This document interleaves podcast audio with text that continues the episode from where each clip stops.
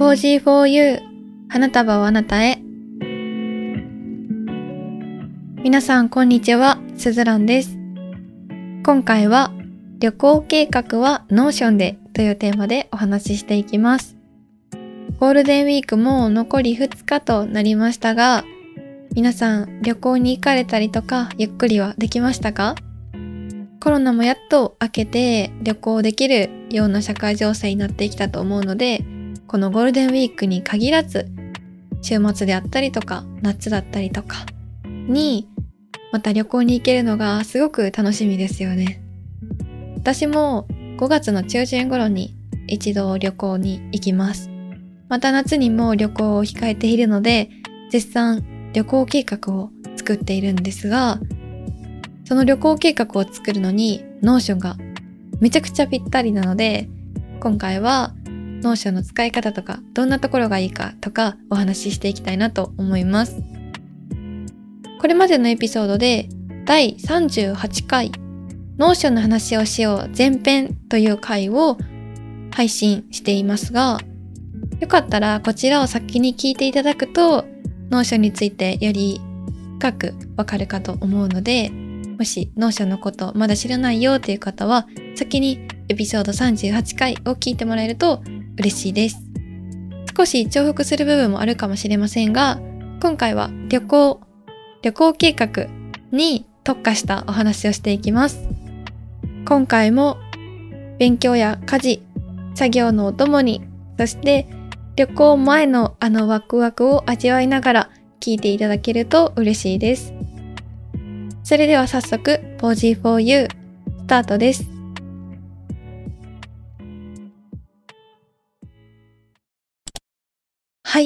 まずは、 Notion で旅行計画をすると、いいことを一つ紹介すると、共有ができることです。しおりを作るときとか、ってみんなで一緒のものを持っているのがすごく良かったりしませんか？一緒に旅行する人と同時に共同で編集ができて同じページを共有することができる Notion はすごく便利です。メールアドレスを追加するだけで簡単に共有ができます。例えば、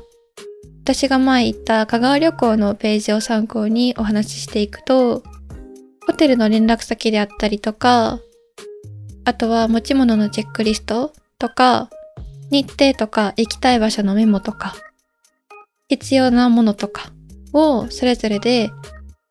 記入していって一緒に確認するとか、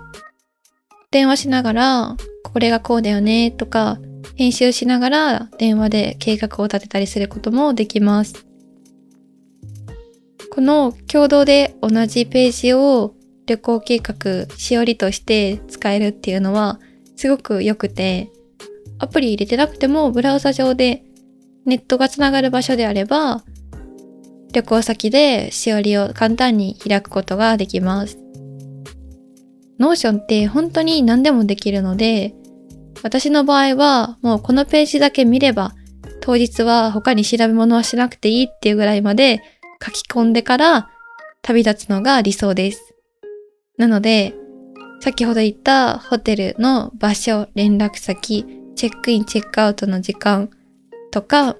あとはアメニティは何があって何を持っていかなきゃいけない持ち物チェックリストとかをすべて記入しておきます。ごちゃつかないように綺麗に Notion のページを整理する作業も結構好きです。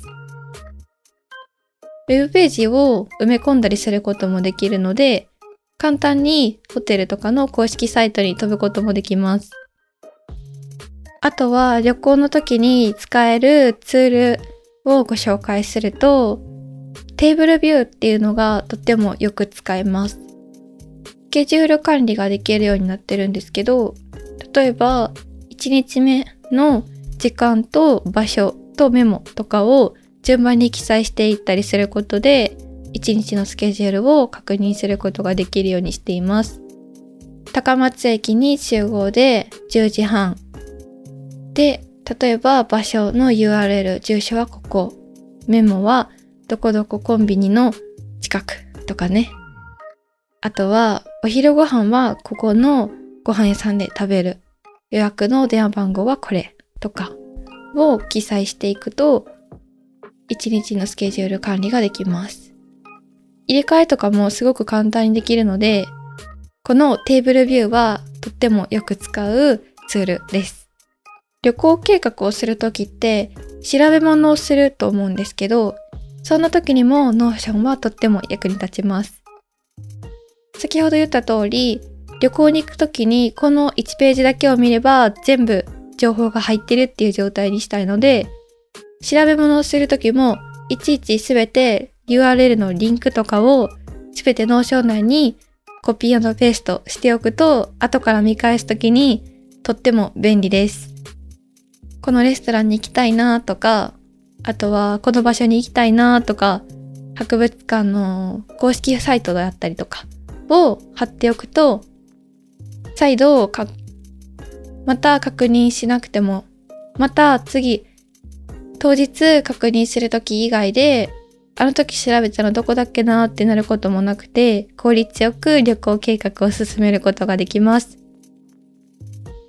共同編集にしていると、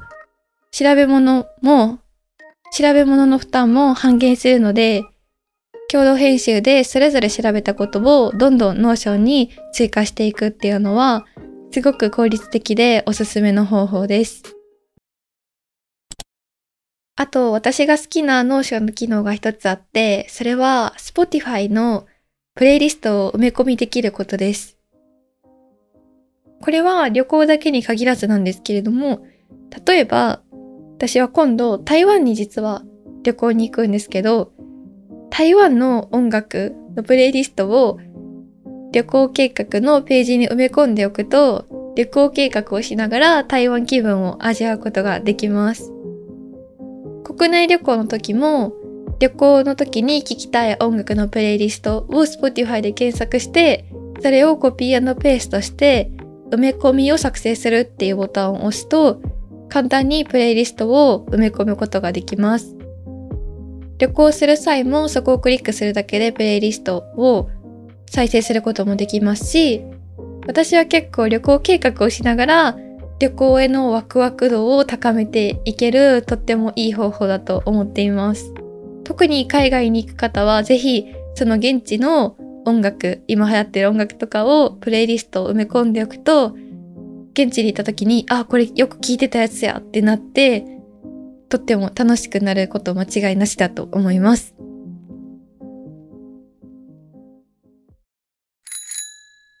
ここで余談なんですけど、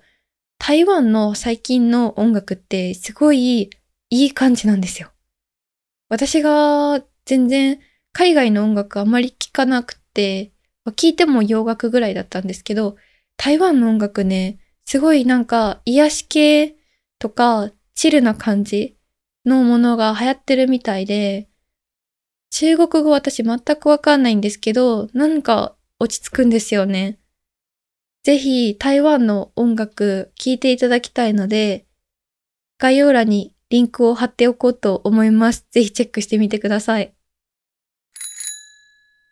最後に Notion の旅行に関する使い方で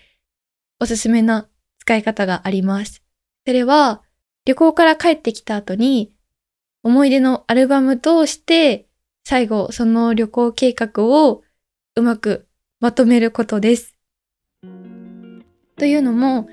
しおりってなんか最後のページとかに感想とか今日あったこととかを書くじゃないですか。まあ、そんな感じで1日目の感想日記みたいなのを写真とともに残しておくとその Notion のページはとっても素敵な思い出になると思います。写真を取り込むのもとっても簡単なのでお気に入りの写真をいくつか載せて思い出を日記に書いてみたりとか写真を載せるだけでも様になると思います。スマホで撮った写真ってたくさんあって私はいつも iPhone の中のアルバムだけで満足しちゃってなかなか Notion まで手が回らなかったりするんですけどちゃんとこう写真をですね選んで自分のお気に入りのものとかを載せたりとか私が今度やりたいのは台湾のそのグルメだけを集めたそのしおりのページを1ページ作りたいんですよね。何を食べたかっていうその日記をつけたいなと思って、まあ、そういうのとかもねできるので最後思い出として日記とかアルバムにするのはものすごくおすすめです。あとは便利だった機能があって、それは書類系をすべて PDF とかで写真とかですぐにワンタップで飛んでいけるようにしていくことです。 Notion には割とどんな形の拡張子、例えばファイル、ドキュメント、あとは地図、PDF、画像、写真、動画などなど割と何でも受け入れてくれるので先日海外に行った時には航空券のチケットを PDF 化して、あとは、その時はまだワクチンの接種証明書がいたので、接種証明書を PDF で全てドキュメントを、資料の中に入れておきました。それが結構やっぱり用意しておいてよかったなと思って、あ、どこやったっけ？って言って探すこともないですし、一つにまとめておくことでかなり安心感もありました。ぜひ飛行機乗る方とかバス乗る方、チケットとかをね、オンラインで取られた方は PDF を Notion に貼り付けておくと当日スムーズに乗り降りができるかと思います。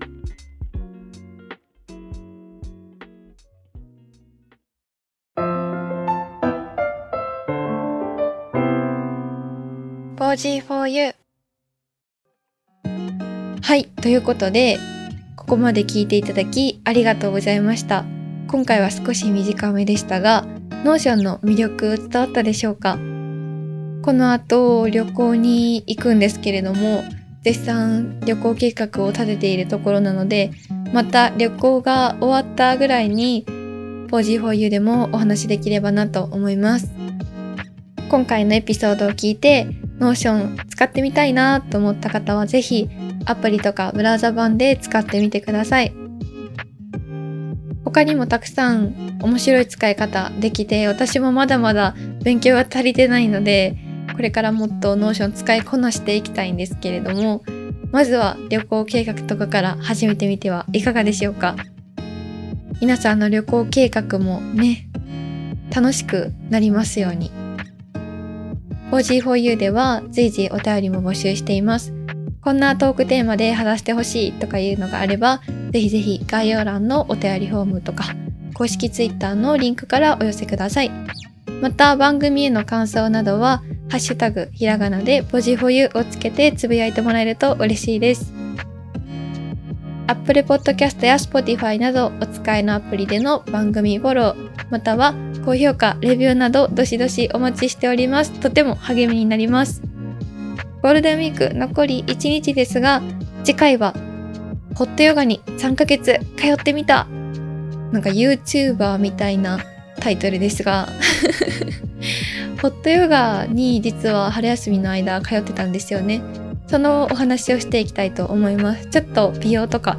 健康とかについてのお話になるかなと思います。ということで明日で毎日投稿も一旦終わりますが皆さんぜひ最後までお付き合いをお願いいたします。